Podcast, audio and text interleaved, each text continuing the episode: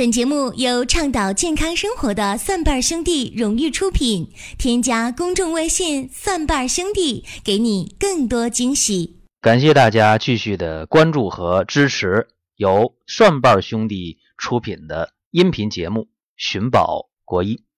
今天和大家讲一个话题，是关于胃病的。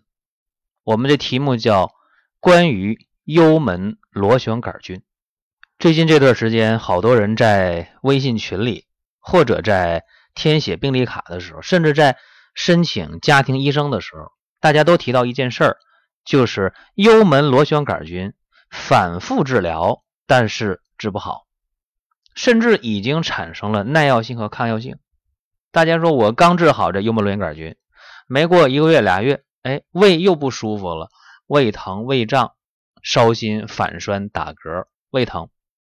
再到医院一查，哎，本来已经变成减号转阴了的幽门螺旋杆菌，这回又变成加号，又阳性了，咋又感染了呢？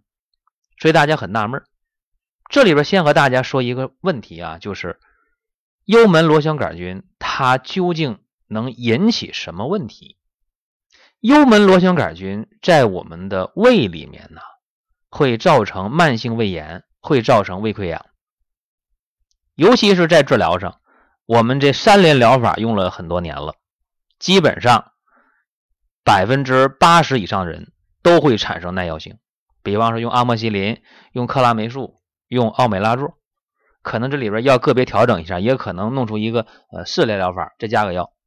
但是无论三联还是四联疗法，对有些胃炎、胃溃疡的人根本就不起作用，对另一部分人可能会起作用，可能会把这加号变减号，可能会由阳转阴。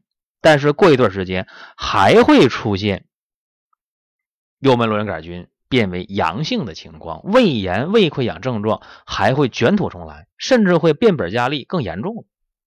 所以大家觉得这挺困扰，挺麻烦，也问我怎么办。我说目前临床当中关于幽门螺旋杆菌造成的这个胃炎、胃溃疡的事儿，你标准的治疗就是三联或者四联疗法，这是一个规范的治疗。如果这个治疗你转阴了又感染，或者要治好了又犯病，没办法，真是没办法，你规范的治疗就这样。所以有的时候大家就想，哎呀，那西医既然不行了，算了，干脆我找中医想想办法。说中医有什么好的高招、妙招、小绝招没有？所以有人也问说，宝哥叔有没有啥小偏方，你给我一个什么经验方、什么秘方给我一个。我说，哎呀，这挺困难。我说，如果我现在拿出一个方呢，专门能干掉幽门螺旋杆菌，我说那往大了说啊，我能得个医学的奖项；往小了说，我能赚点钱。但真没这样的方法。所以有的人也失望了，说那怎么办？我告诉大家，对待这幽门螺旋杆菌呢，你得客观的看。目前我们在外就餐的时候，你在外面吃饭，那个餐具碗呢、啊、筷啊、碟啊、盘啊、杯啊，这个东西你说它究竟有没有一个保障？大家说那一次性的应该挺干净吧？不探讨这个餐具在外面就餐啊，嗯，不探讨它究竟是一次性的还是 N 次性的，这不探讨。我告诉大家，反正目前来讲啊，这幽门螺旋杆菌的感染主要途径就是在外边就餐的时候。有人说那不对呀、啊，餐具很干净。餐具不一定干净啊，就算干净，那么中国人的就餐方式是什么呢？是不分餐，对吧？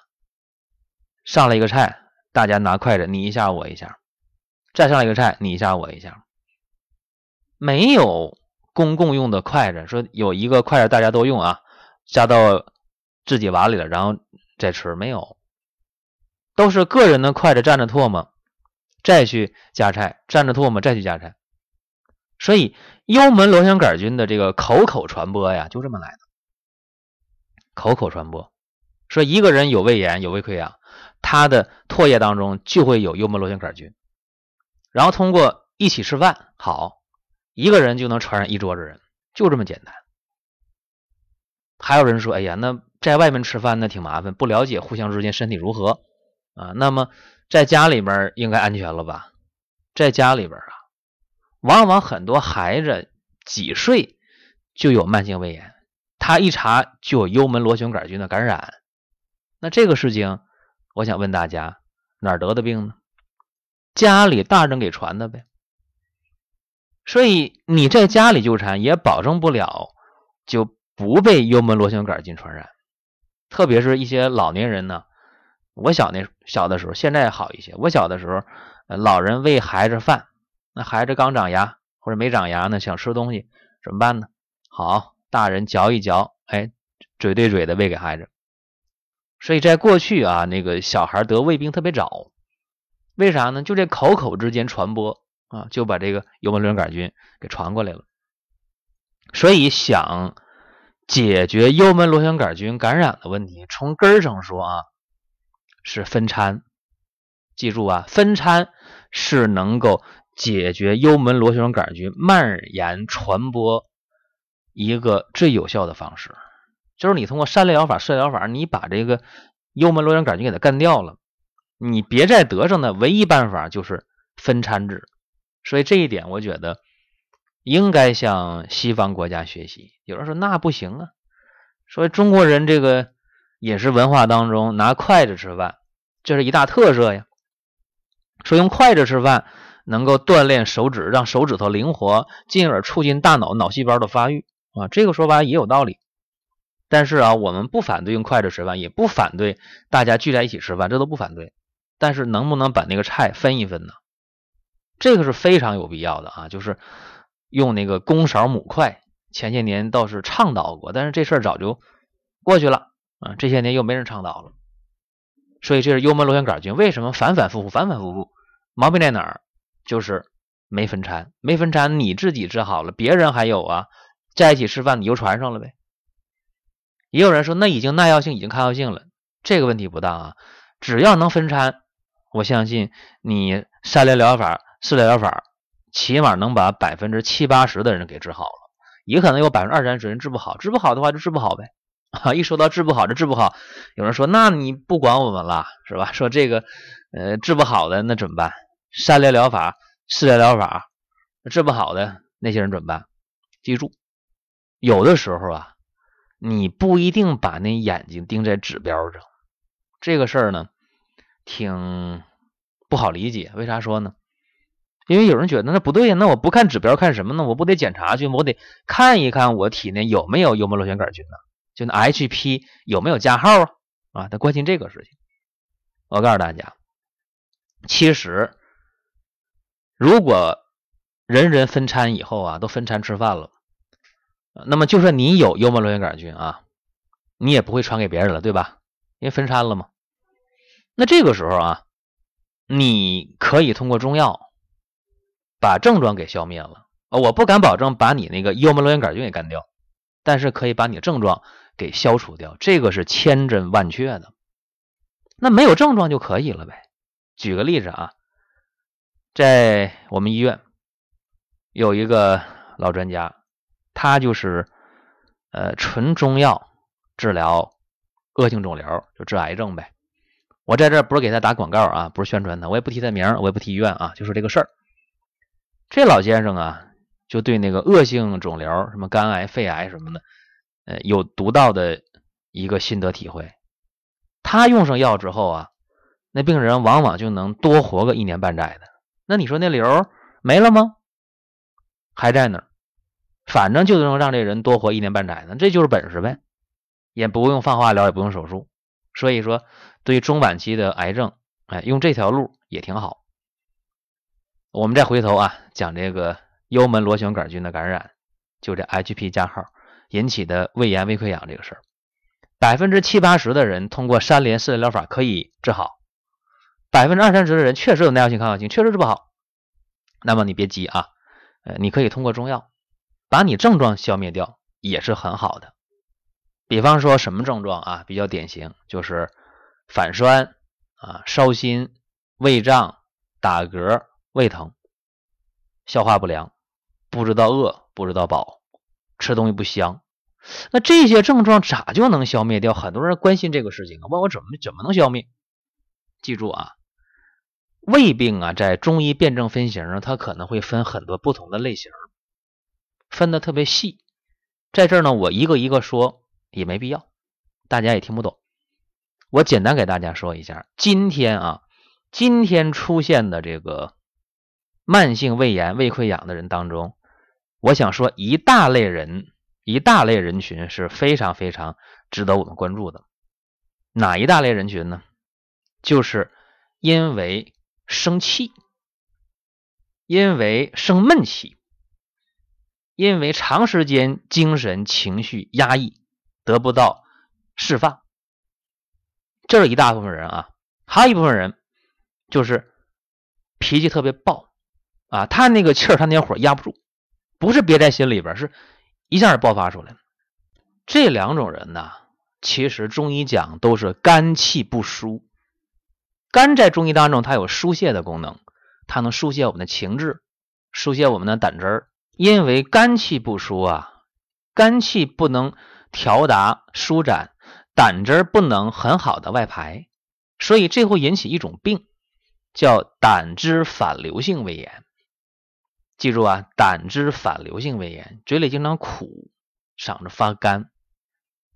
胆汁反流性胃炎其实是很遭罪的，为什么呢？因为胆汁正常来讲，它应该排到十二指肠当中去，对吧？它会进入小肠去消化。如果胆汁往上反，你这一条消化道火烧火燎的，热辣辣的，发苦啊，胃炎是很重的。所以胆汁反流性的这个胃炎在今天得的人很多的，因为今天社会压力非常大，呃，长期这个情绪压抑的，心里有火有气是憋着闷着的挺多的，也有一部分人沉不住气了，啪，火就爆发出来了，这可能还好一点。所以无论是因为生闷气的、生暗气的，还是因为脾气爆发出来的，时间长了你这胃不会好的，要么胆汁反流比较明显，要么就是慢性胃炎，浅表性的甚至是糜烂性的胃炎都可能。所以有人就讲啊，今天肝木克脾土表现的是一个非常典型的时代，就是你肝属木，脾胃属土啊，木能克土，因为你肝气木气不能舒展，一定会横逆犯了脾胃，导致脾胃消化不良，导致胆汁反流。所以胆汁反流性胃炎、浅表性胃炎、糜烂性胃炎这几个问题啊，在今天记住了，他回过头来一查，往往能查出什么呢？幽门螺旋杆菌阳性 H P 加号，是这么一个问题。所以告诉大家，我们在能消灭幽门螺旋杆菌的情况下，你就消灭它；你消灭不了的情况下怎么办？我们就不消灭了。既然我们没办法，那无可奈何，你还怎么办呢？回过头来你看有没有情志的这种压抑不能舒缓，有没有经常发脾气，你是不是出现了慢性浅表性胃炎、糜烂性胃炎？是不是你你出现那个胆汁反流性胃炎？有没有这事儿？